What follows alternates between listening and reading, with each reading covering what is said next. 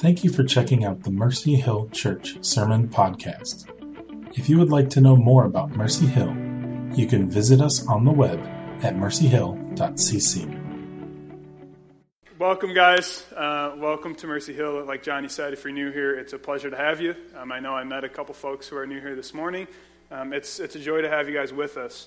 Um, I just want to provide some context, especially for you newer people, where we're at. Um, we just finished up a sermon series on Luke that took us, I think, three of our four and a half year history. Um, we were in Luke for a good long time, and we're done with it. Luke was great. Um, Luke's a great guy. His, his book, his gospel is um, incredible, and it was a, a, joy to go through it verse by verse and pick it apart. Uh, but we're done with that, and, and we're moving on to something new and something that I personally am super excited about. Um, this summer, we're doing a series called The Mission of God, um, or Missio Dei, which is Latin for the mission of God. We couldn't really decide on which one we want to go with, so I've been using both interchangeably. Uh, last week was week one of that series, and so we looked at Genesis chapters 1 to 11. Um, we covered 11, 11, chapters last week, a big chunk. Um, but I just want to provide a, a, quick overview for us, a recap of last week in a minute. Um, but first, I want to introduce to us really this an, an idea. Um, who likes a good story? All of us do, right? Most of us. There's something innate in us humans where we like good stories. Um, I'm sorry, I'm not going to share a good story right now. I just want to take a little poll. Uh, and here's why because stories matter to us. Like I said, there's something innate where they click with us. Uh, but our stories also define us. Each of us know we have a story. Um, we, somehow we've got to where we are today. Uh, whatever journey, whatever path we've taken, each of us has a story, and our stories they, they affect us. They shape who we are and how we view the world. They shape uh, our, our perspective of people and how we relate to them. Uh, so, for example, some of us come from broken families. Um, I was blessed where my mom and dad have been married for about 25 years, and it, it, it's shaped the way that I view people and I view marriage and families and a lot of the world. Some of us come from broken families. And so our, our view of things like marriage and the world and, and family, your view, if that's you, will be radically different than mine. Um, another example, um, if you've seen the movie The Princess Bride, uh, my name is Inigo Montoya. You killed my father, now prepare to die. There's a character in this movie who, when he was a boy, his dad was killed by a six fingered man and it consumes him. That part of his story becomes the driving force for his life, where he's, he's hunting down this guy. He wants his revenge, his vengeance. There's some themes in that movie that might not be Christian. Uh, I don't necessarily advocate watching it, although it's pretty funny. Uh, but his, his story, his family history, shapes and gives di- direction to his life. That's my point. Um, another, if you were a soldier, um, thank you for your service a lot of soldiers come back from overseas deployment with PTSD, post traumatic stress disorder, where the things they've seen, the things they've experienced, completely alter the way that they view people, the way that they live. It, it radically affects them. It changes who they are and how they view the world. Um, my my father in law was overseas in Afghanistan and in Iraq, and, and he came back, and for six months he was, he was jumpy um, particularly whenever he saw anyone who looked like they were of Middle Eastern descent, because for six months he was on high alert. Um, they were having grenades and things lobbed into their camp, and so it affected him. He came back a different man because of the experiences he'd went through. And there's a process of kind of detoxing and, and working through that and counseling. Um, but the point is that our stories affect the way we view the world. Our stories shape the way we view the world and our, in the future. Our, our history affects our present and it affects our future. Um, and that's important because what we're going to look at today, Genesis 12, I believe is the key to understanding the whole story of Scripture, uh, but also beyond that, outside of the pages of the Bible, I think this is going to help us understand the history of the world and the history of our own lives. It's going to help us understand our story and where our stories fit into the, the grand story of, of the world and of history. And so, like I said, I want to recap what we covered last week because covering 11 chapters is a lot and it sets the stage for us. Um, last week, Johnny preached on Genesis 1 to 11, and, and he worked through kind of the, the whole flow of those chapters. And what we see is God creates all things, and God is the ruler. He's the good creator. But and he, we see he creates it for a purpose, for his, his glory, that, that his creation would reflect his glory and his greatness and would worship him. And then we see in Genesis 3 the fall. We see that us, people, humanity, we choose to be rebellious. We choose to turn from God and to be Lord and, and ruler of our own lives. And as we do that, this curse is introduced into creation, where, where our relationship with God is broken. You remember Johnny had that little hand drawn diagram up there last week? Um, our relationships with God are broken, that vertical relationship. The same time, our relationships with other people are broken. Um, God says in, in, Genesis 3 to Adam and to Eve, He says, um, Eve, you're going to want to master your husband. Um, Adam, you're going to, uh, I don't want to misquote it. Um, the point is, their, their relationship was affected. Our, our, horizontal relationships with other people are now affected by sin and by this curse. Um, and at the same time, our relationship with the rest of creation is affected as well. Um, God said the ground's going to bring up thorns. You're going to um, produce a harvest by the sweat of your brow. It's going to take hard work. And so that's the effects of the fall and the curse. Um, and, and history shows, in Genesis 1 through 11, shows that rebellion became something that was innate to us. It became part of our core. Um, we saw see the story of Noah and the flood, where Noah is righteous in God's sight, and God puts him in the ark, sends a flood, destroys all the rest of humanity except Noah's family. And as soon as they come out of the ark, there's, there's the rainbow and this covenant. But the very next chapter, Noah gets drunk. And, and from there, things just spiral out of control again um, until we end up in Genesis 10 and 11 at the Tower of Babel, where, where men say, We're going to make a name for ourselves. We're going to show how great and how awesome we are so that we'll get worship. We'll, we'll be praised for creating this great tower and God shows up on the scene and he says, This, this won't do. Um, and he splits up their languages and creates these different nations and different people groups and sends them out. And so, really, the two effects we see of the fall is this broken relationships and it's this scattering, this sending out, people being split up, people being um, sent away. Lastly, we saw clearly in Genesis 1 to 11 that God is a missional God. And that word missional might not be familiar to us, but it means God is on mission. It's, it's the adverb word, word of on a mission. I, am missional. That means I'm on a mission. Um, God is a missional God. And we see in Genesis 1 through 11, we'll see today, and we see throughout the rest of Scripture that God is doing something. He has a purpose, He has a plan, and He's re- redeeming fallen humanity. He's pursuing the people who rebelled against Him, and He's bringing them back into His family. Um, another way we could say that is God is undoing the effects of the fall. These broken relationships between God and man, and man and man, and man and woman, and man and creation. God's undoing those things. He, he's restoring, He's making new. We saw all that last week in Genesis 1 to 11. I could literally preach another sermon on all that right now. Uh, we're not going to do that, though. We're going to flip over to Genesis chapter 12, if you've got your Bible. And instead of 11 chapters, we're going to look at three verses again this morning. This is much more our speed if you're, if you're Mercy Hill, just doing three verses at a time. That's what we did all the way through Luke. so I'm going to read Genesis 12, verses 1 through 3. Um, it's the call of Abram. And if you are newer to the Bible, if you're newer to Christ, um, just to provide some context, Abram and Abraham, same guy. Um, Genesis 12, he's Abram, but couple chapters later, the Lord changes his name to Abraham. So as I'm speaking, if I use either of those names, I'm talking about the same guy, um, just to make sure we're clear on that. Um, Genesis 12, verses 1 through 3, here's what it says. Remember, this is just after the Tower of Babel when God created these different languages and split people up into various groups and nations and families um, and, and sent them out, really. God's judgment came. Then we hit Genesis 12, and it says, verse 1 now the Lord said to Abram, Go from your country and your kindred and your father's house to the land that I will show you. And I will make of you a great nation, and I will bless you and make your name great, so that you will be a blessing. I will bless those who bless you, and him who dishonors you I will curse. And in you all the families of the earth shall be blessed. just to give you an overview of where we're going this morning, we're going to look at Genesis 12 here, and we're going to look at a couple of the key points. Um, but then we're going to spend the bulk of our time looking at why this story of Abram here affects our stories, our lives here today. Um, and so we're going to pull a couple of main points out here. The first thing I want us to notice, Genesis 12:1 right off the bat, God is the one who initiates. Like we saw last week, God is the pursuer.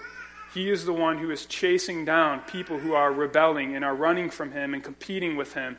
But we see here again, God initiates. It's, it's almost a, an awkward transition to the start of a chapter. Um, now the Lord said to Abraham, um, we don't normally start sentences with now, um, unless you're a mom and your kid's misbehaving. Um, then you might do it. But it, it's, it's quick, it's abrupt. It's like, out of everything that just happened, boom, um, change of tone, new chapter. Now the Lord said to Abraham, something's changing, something's different. So we see God initiates. Um, when we consider the, the plan of God to undo the effects of the fall, to pursue and, and renew and recreate, we see here in Genesis 12:1, God is beginning to move his plan forward. Out of the chaos of the Tower of Babel, it says, Now the Lord said to Abraham. Abram here is the first person that we see since Noah that God comes to and, and, and, talks to and interacts with in this way. God is moving his plan forward here, he's initiating it. The second thing we see, and really um, you can underline this in your, your Bible if, if, if you want to, um, we see over and over again here the word blessing. Um, I, I, believe it's five, maybe six times. Um, over and over the word bless. God says, I will bless you. You will be a blessing. I will bless those who bless you. All families of the earth shall be blessed. Um, and so over and over, there's this theme of blessing. Um, God promises Abraham blessing, and we see that's actually threefold. And if you look at Genesis 12, 2, God says, I will make of you a great nation, I will bless you, and I will make your name great. So it's kind of like a threefold blessing. Um, obviously, I will bless you. Um, that's that's kind of more generic, but he says, I'll make you a great nation. Abraham's a 75 year old dude with no kids. Um, his wife is barren. And so when God says, I will make of you a great nation, he's saying, I'm going to bless you with many descendants, with many, many children. I'm going to make of you a great nation. So for Abraham, that must have been huge. Um, it, was a, it was a shameful thing, really, in this day and age to be barren. Um, to not be able to have children was a, a shameful thing. Um, to be a, a, a, man with a wife and 75 years old with no kids um, that was not the kind of thing you want. You wanted a legacy. You wanted to be able to pass an inheritance on, um, to make a name for yourself, in a sense, through your kids. So for Abraham, that must have been huge. The other thing is we see God says, I will make your name great. Um, even this morning, we sang a song, um, your, your, Name, um, talking about how no other name be lifted high, talking about the name of God.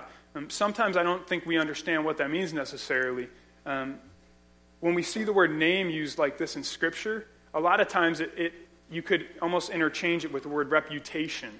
Um, if I have a great name, it doesn't mean, um, though literally the name Larry is just an awesome word. Um, it means, no, I have a great reputation.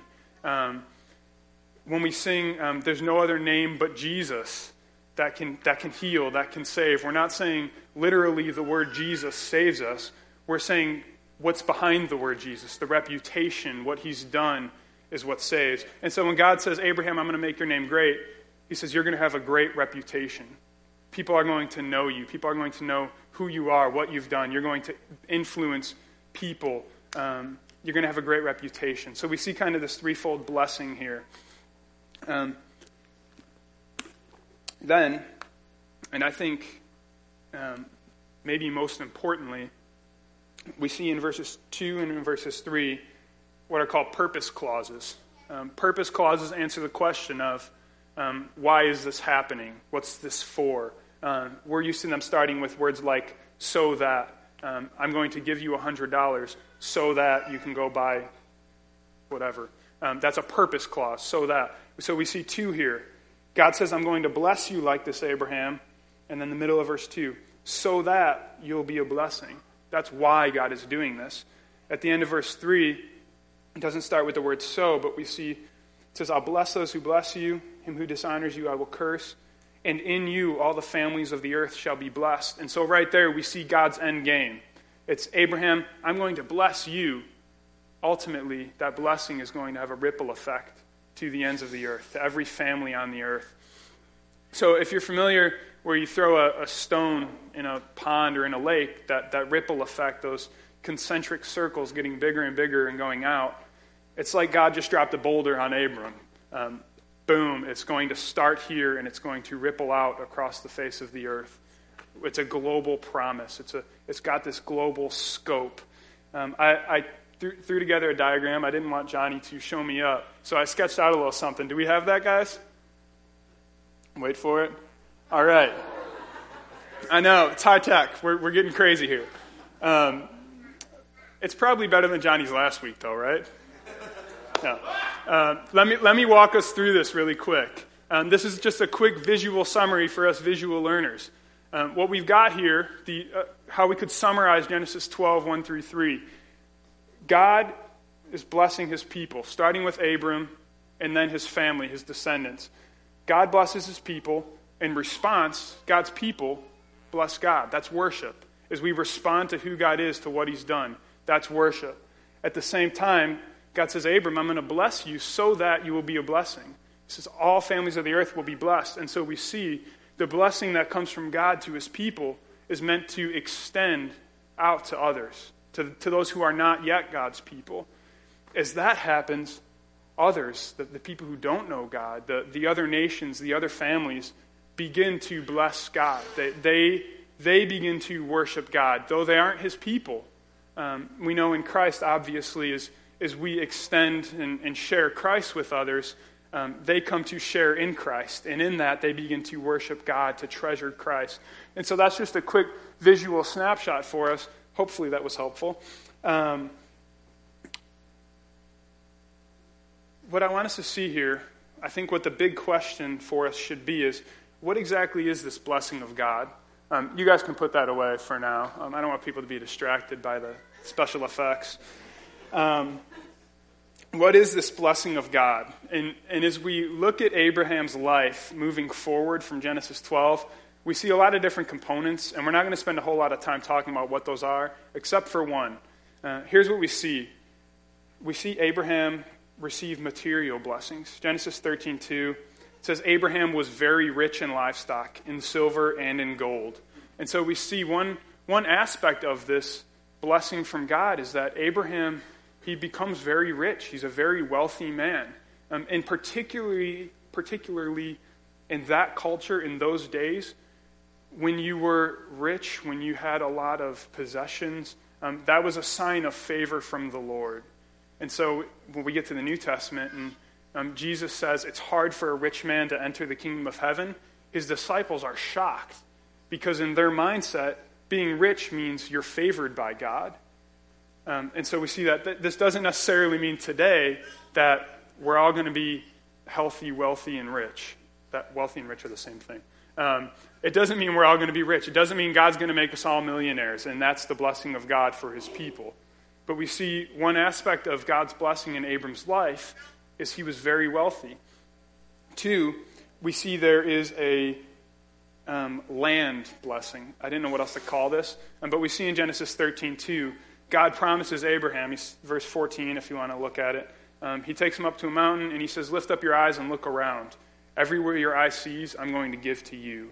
Um, so God promises Abraham this, this land as, as well. Um, that's one aspect of the blessing. Third, we see there's a social blessing. And Genesis 21 is really where we see this. Um, Abraham, God's blessing of Abraham was noticed by others, by other nations around him. In Genesis 21, verse 22, Abimelech and Phicol, um, the commander of the army, the Philistines, another nation living nearby, they come to Abraham and said, God is with you in all that you do. So swear to me that you won't, you won't wrong me. You'll, you'll stay at peace with me. Let's make a treaty. Uh, let's covenant together. Uh, so we see that there's these social blessings, that as Abraham is blessed, there's some sort of way that it affects the, the people around Abraham. They take notice, um, it brings peace. And as we think about the New Testament, that's what we call the kingdom of God, right? Where, where God's purposes are prevailing, where people are submitted to God and, and have received the blessing of Christ, there, there's a social effect to it. We're called to be salt and light. Um, and, and so there's a social effect. But primarily, what I want us to see is the blessing of God to Abraham was relationship. And this goes back to what we were saying, where God is undoing the effects of the curse.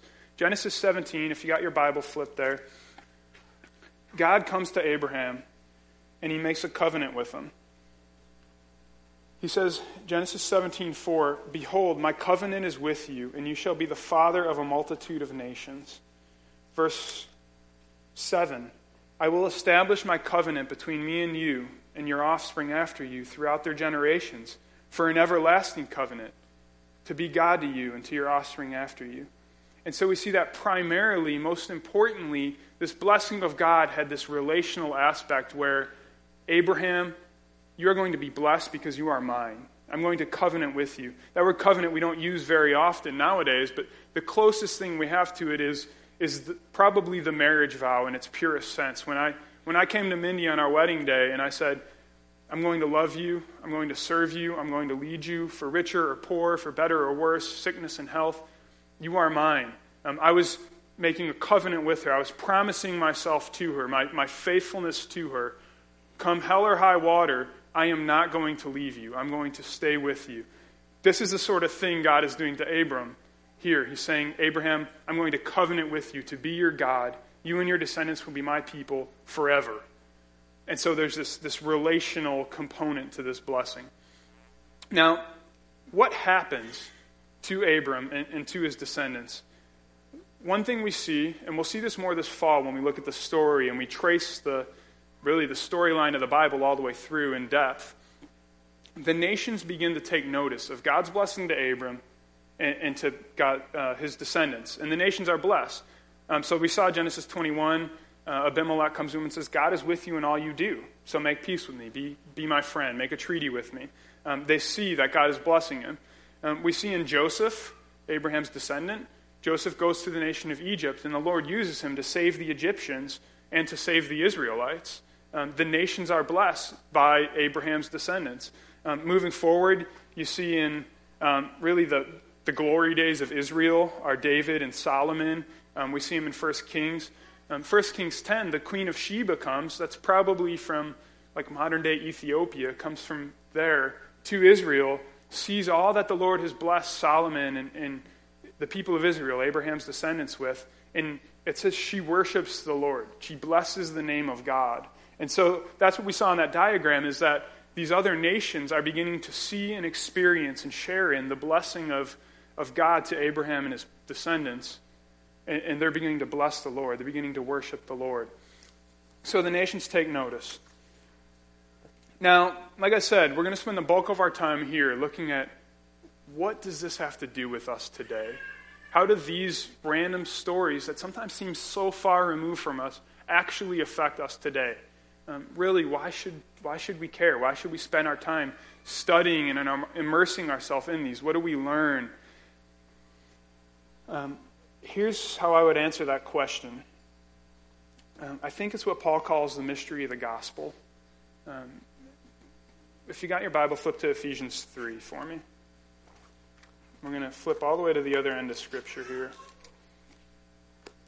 Paul does this explaining in Galatians and Ephesians in particular, of what he calls the mystery of the gospel. And here's what he says it is Ephesians 3, verses 4 to 6. I'm going to read it for us, so if you've got it, track along with me. Paul says this, verse 4. He's writing to the church in Ephesus, and he says, When you read this, you can perceive my insight into the mystery of Christ, which was not made known to the sons of men in other generations, as it has now been revealed to his holy apostles and prophets by the Spirit. What's, what's the mystery of Christ? This mystery is that the Gentiles are fellow heirs, members of the same body, partakers of the promise in Christ Jesus through the gospel. Paul's saying, um, for, for, for centuries, the Jews thought they were the special, chosen people of God. And they were. They were. God blessed them. God was using the Jews. Um, and there's still sin, there's still disobedience. They were faithful and unfaithful at different points.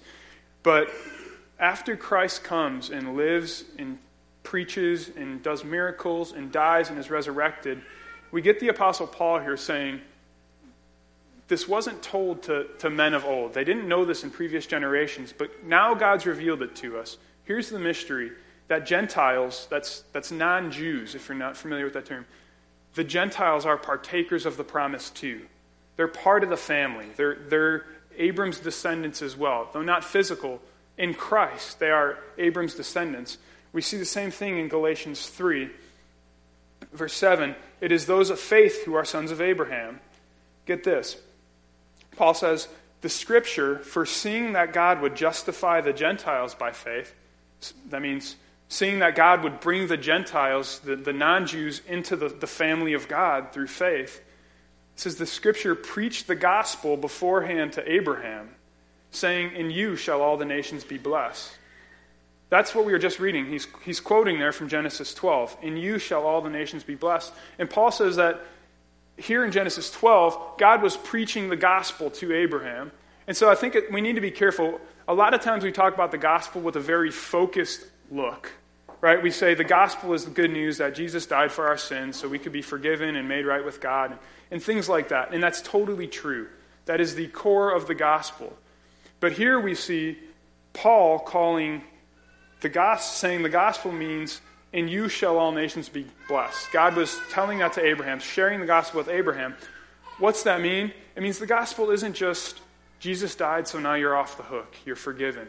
The gospel is the good news that God is on the move and he's setting things right. He's going to bring his blessing to all the peoples of the earth. The gospel, it's got to have a global scope because if it's just for me, it's not really that good news. If, if it's just for you or for you, it's, it's good news for you, but it's, it's not great news if, if that doesn't mean if other people are excluded from it.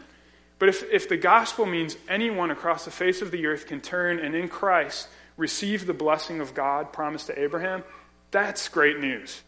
That's awesome news. So we see that here in Galatians. And, and this is where I want to reintroduce this idea of story and why story is important.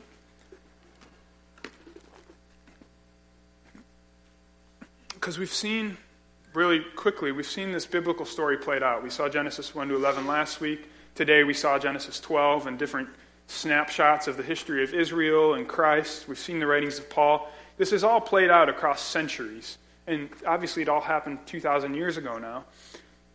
So, story, we, we see this story. We, we read it, we study it, we can learn it and love it.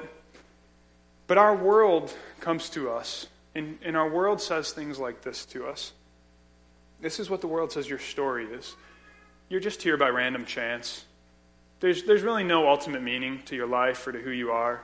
Um, if, if there is meaning, you got to create it. You got to go out and, and figure out what that is. Uh, you're not really valuable unless you can do certain things or have a certain amount of money in your bank account. Um, our world is, is constantly telling us things like that so subliminally, not, not straight up like that, but that's what the world says is that this is your story. This is who you are. The things that define you are things like your job, your bank account, your family, uh, your history, where you've been, what you've seen, what you're capable of. The world's saying that's what defines you. In the gospel, the, the good news, the word of God comes to us and says, no, that is not who you are. That is not your story. You are not just some pool of chemicals, some randomly formed, totally here by chance person. You are part of this. You are, you are part of what God has been doing for thousands upon thousands of years. And this story is meant to shape who you are, how you live, what your values are. It's meant to shape our future, our, our present and our future.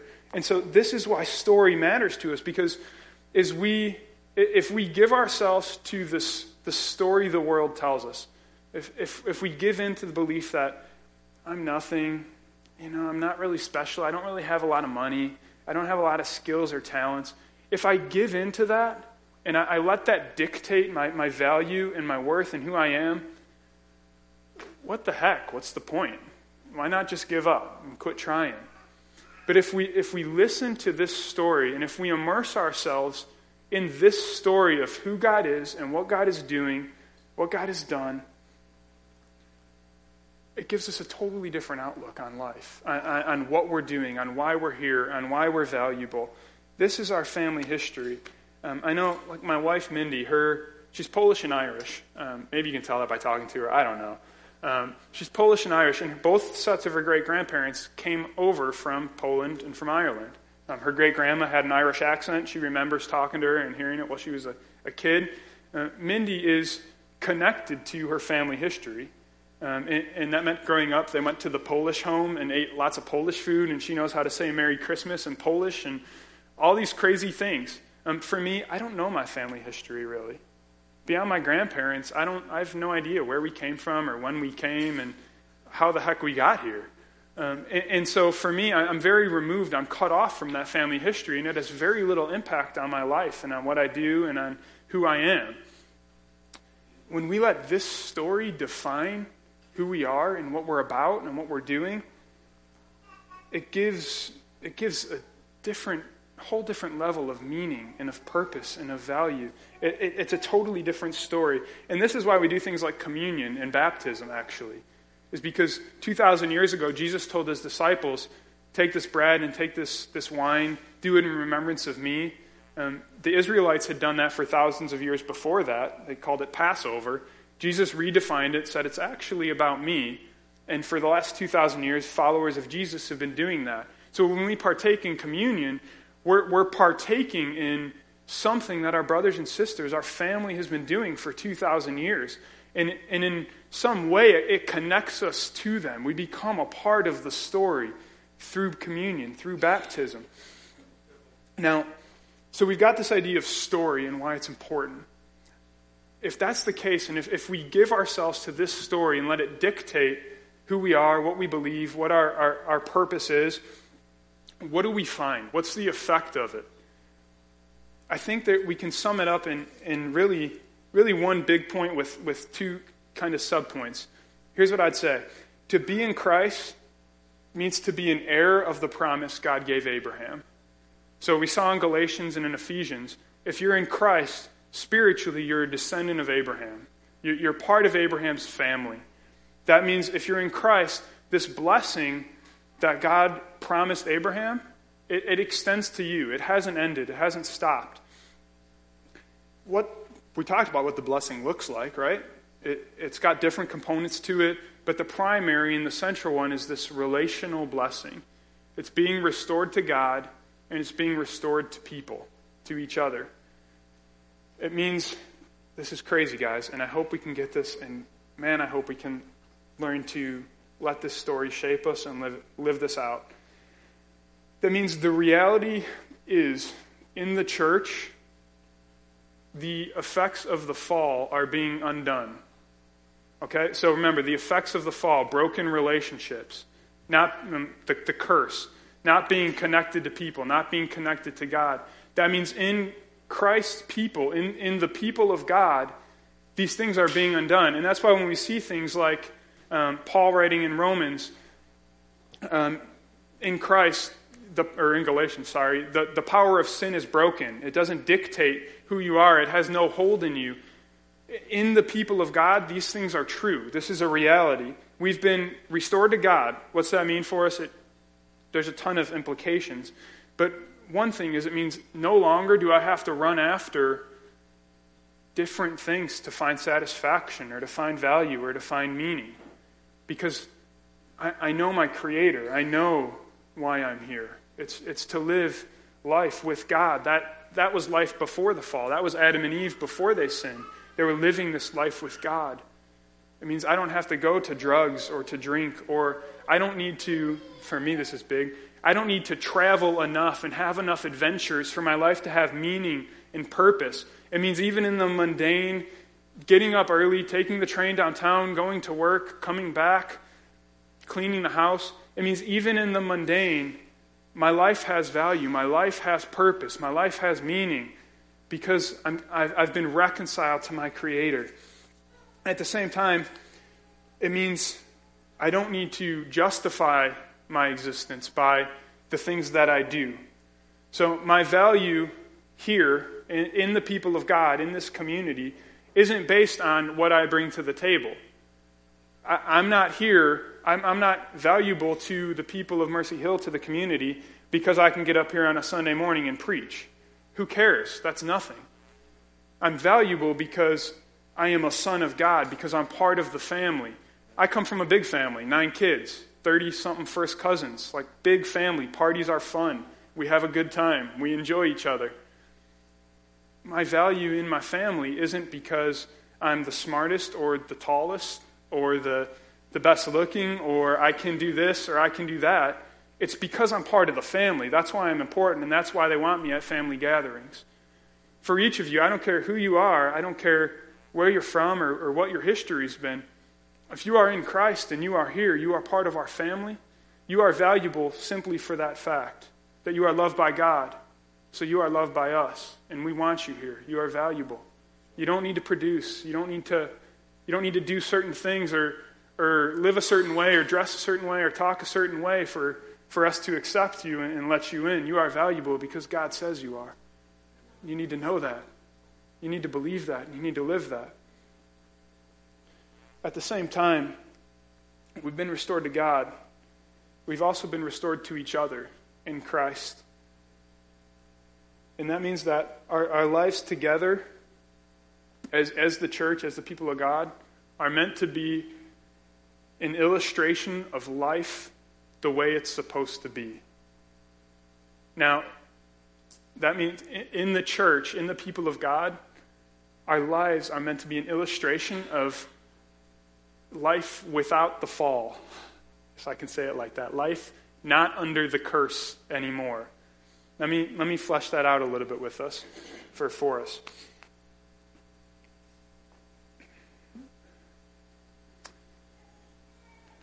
we've said here before at Mercy Hill that living together, community life together, isn't optional. Um, and I want to explain why we say that and what we mean by that.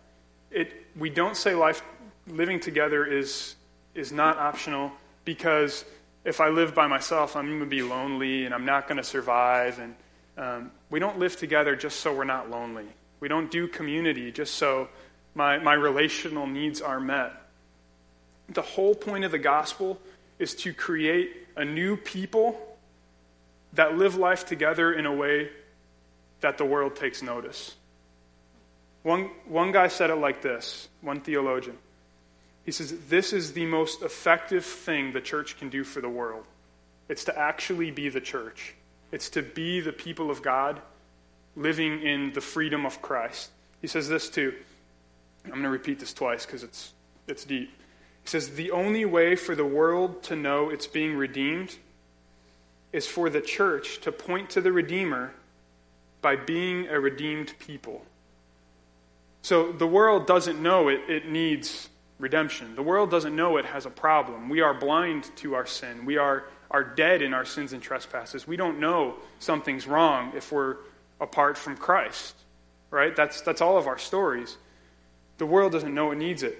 The only way for the world to know it is being redeemed, the only way the world can know that God is at work redeeming, is for the church to point to the Redeemer, Christ, by being a redeemed people.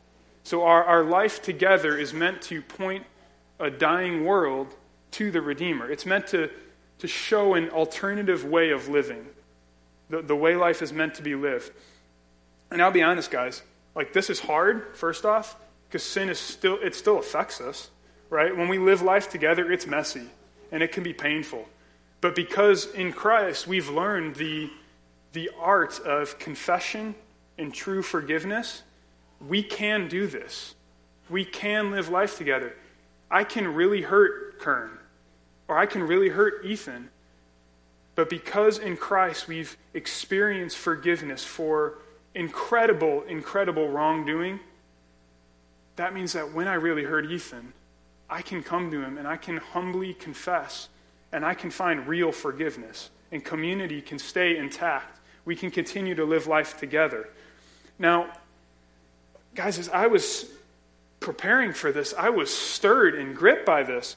Think about this. What if we were a group of people who weren't content being relative strangers? What if What if we were people who weren't content just seeing each other on Sunday? How you doing? How about them bears? Talk about the weather. What if we weren't those people, but we were driven to go deeper? We were driven to get involved in each other's lives. What if what if we were a family where people's needs were actually met?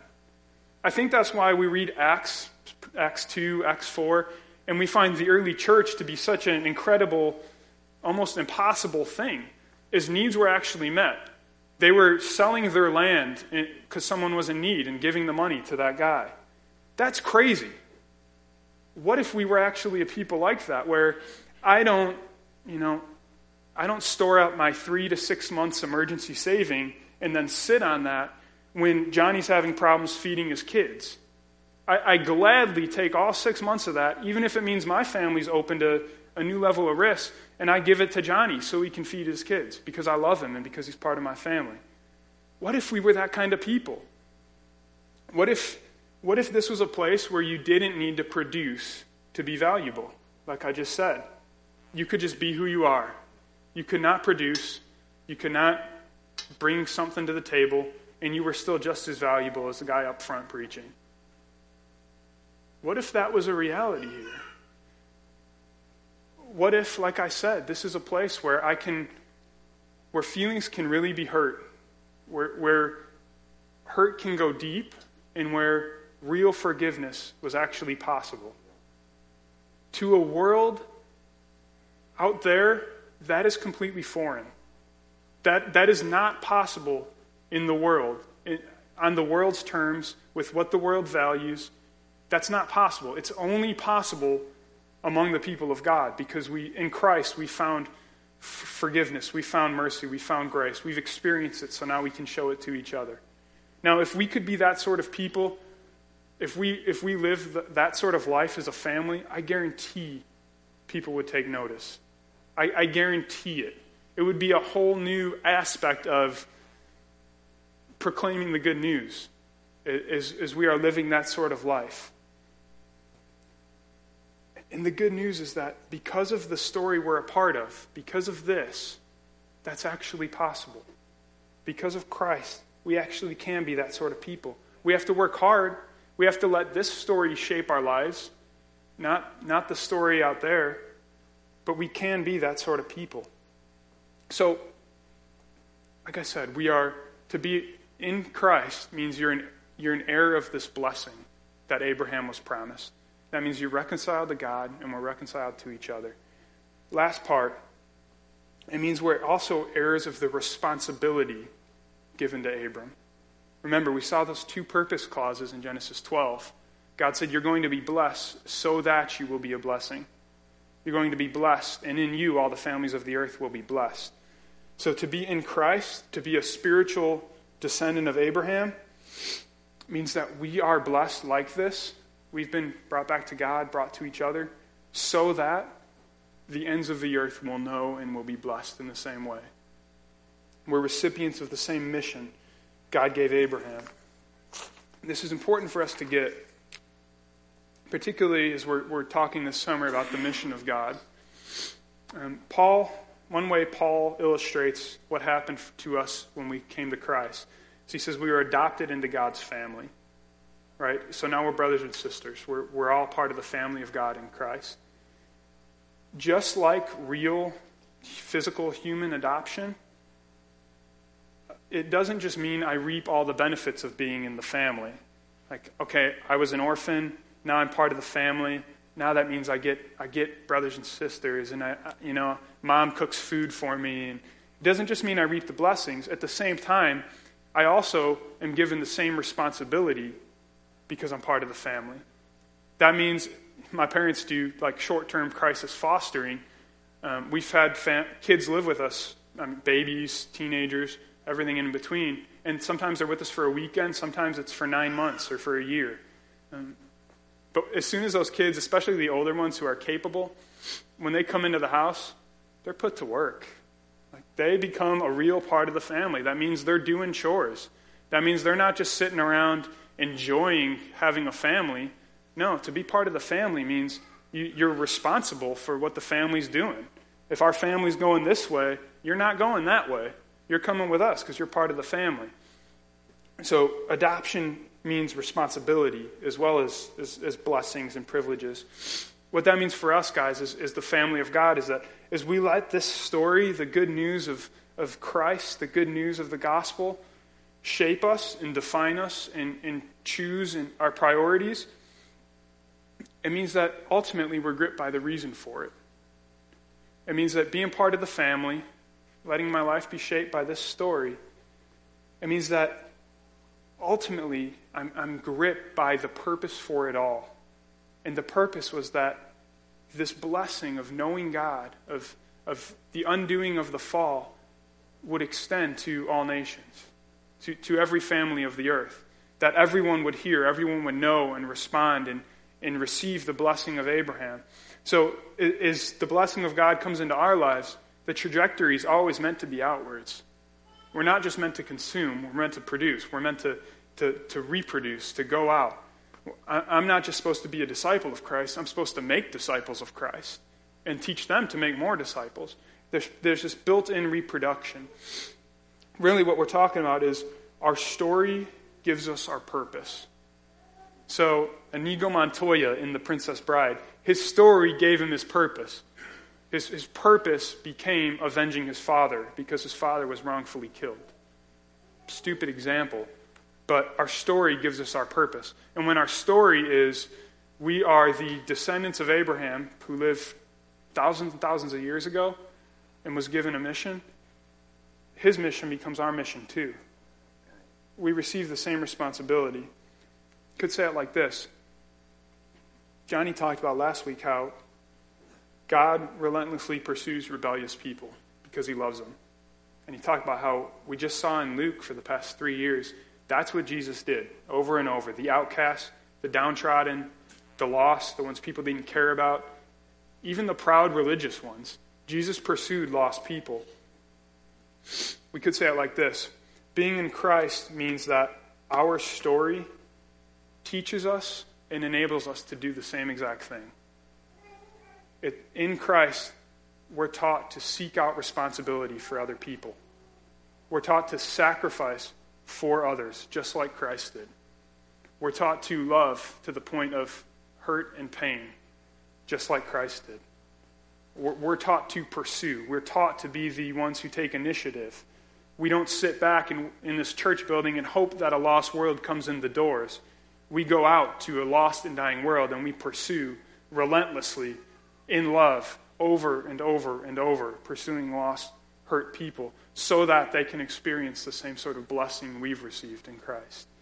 That's what this means. And that's why throughout this series and, and moving on, it's why we've got to keep this global focus. Because God is doing something across the globe. He is undoing the effects of sin. He's, he's renewing and restoring. And someday, this story is going to be finished. It's going to be done, guys. It's, it's going to happen. You can bet on it put all your eggs into this basket. God is going to accomplish his purposes through his people. The, the goal, the, the end game, is that all families of the earth will be blessed through the offspring of Abraham, ultimately Jesus, and his people. That's, that's the plan. That's, that's where this whole thing's going. That's the purpose of life. So, mission is not just sending someone to Brazil to, to disciple families. Mission is what we do. We serve a missional God, so we live missional lives. We've been blessed, so we seek to be a blessing. We, we reproduce. That's what this means. Does that make sense? Are you, are you with me? Okay. We're going to do something a little different here as we close. I hope you're, you're cool with it. You will be. I got the microphone, so it's my show. Andy, can you pull up Psalm 67? Psalm 67 is um, you see the little introduction there? Um, the first line or two is actually the introduction. Psalm 67 is a, it's a psalm from the Bible. Um, it was written way back in the day, um, and the people of Israel used to sing this and to pray this together. Um, and it uh, completely ties in with what we're talking about this morning. I'm going to read it to us, but then what I want to ask us to do is to pray this together literally to stand up and to out loud together pray it to the Lord. Here's what it says May God be gracious to us and bless us and make his face to shine upon us. So he's just like we saw with Abraham. God, will you bless us? Will you be gracious to us? Verse 2 So that your saving way may be known on the earth, your saving power among all nations. Let the peoples praise you, O God. Let all the peoples praise you. Let the nations be glad and sing for joy, for you judge the peoples with equity and guide the nations upon earth. Let the peoples praise you, O God. Let all the peoples praise you. The earth has yielded its increase. God, our God, shall bless us. God shall bless us. Let all the ends of the earth fear him. So the people of Israel, way back in the day, thousands of years ago, they got this. They weren't always faithful to it, but they got that they'd been blessed as the, pe- the as Abraham's descendants, as his offspring, that God was blessing them so that all nations would come to know him and would come to praise him, would be glad and sing for joy as they come to know this God. So as we pray this, it's not, there's no funny business here. It's not just stand up and recite this for the heck of it.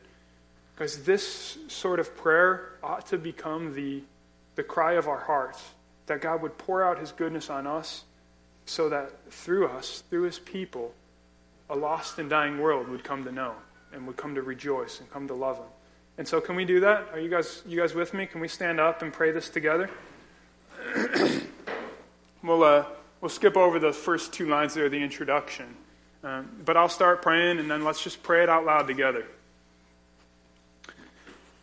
Oh Father, may God be gracious to us and bless us and make his face to shine upon us, that your saving way may be known on the earth, your saving power among all nations.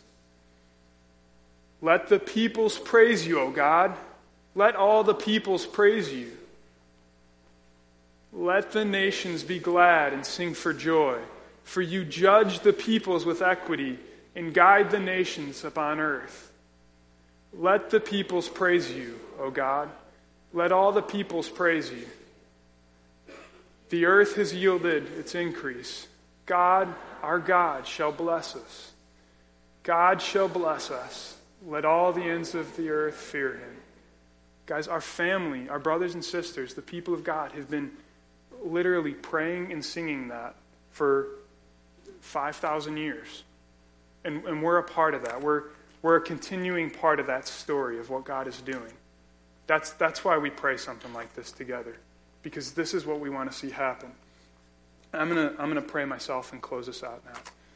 Father, we know that these things we, we read here in Psalm 67 about you are true. You judge the people with equity, you guide the nations on the earth. Lord, you are good and you are gracious, and you are working out a plan that has been in the works for, for ages. God, we're so, so grateful to be part of your family. That you have, in spite of our own rebellion, you've blessed us in Christ with so much that we don't deserve, Lord. You've shown us grace and mercy. God, you've, you've lavished forgiveness and love upon us when we want nothing to do with it. And you've made us your children. You've given us a purpose and a cause. God, and so we thank you. And with the psalmist here together, we pray, we ask that you would continue to bless us, not so that we can consume it and enjoy it and sit back on our butts, but Lord, so that as we receive your blessing, the nations would know, the lost would hear, the nations would sing for joy and would come to know you and love you and fear you. God, we pray that you would teach us how to let your story define who we are and examine and, and redefine where necessary our priorities and our values and our actions. God, you are God. You are the King. You are the Creator. You are our Savior and our Lord. And it is our joy to live life with you and to give ourselves to your purposes. Thank you, Lord. In Jesus' name we pray. Amen.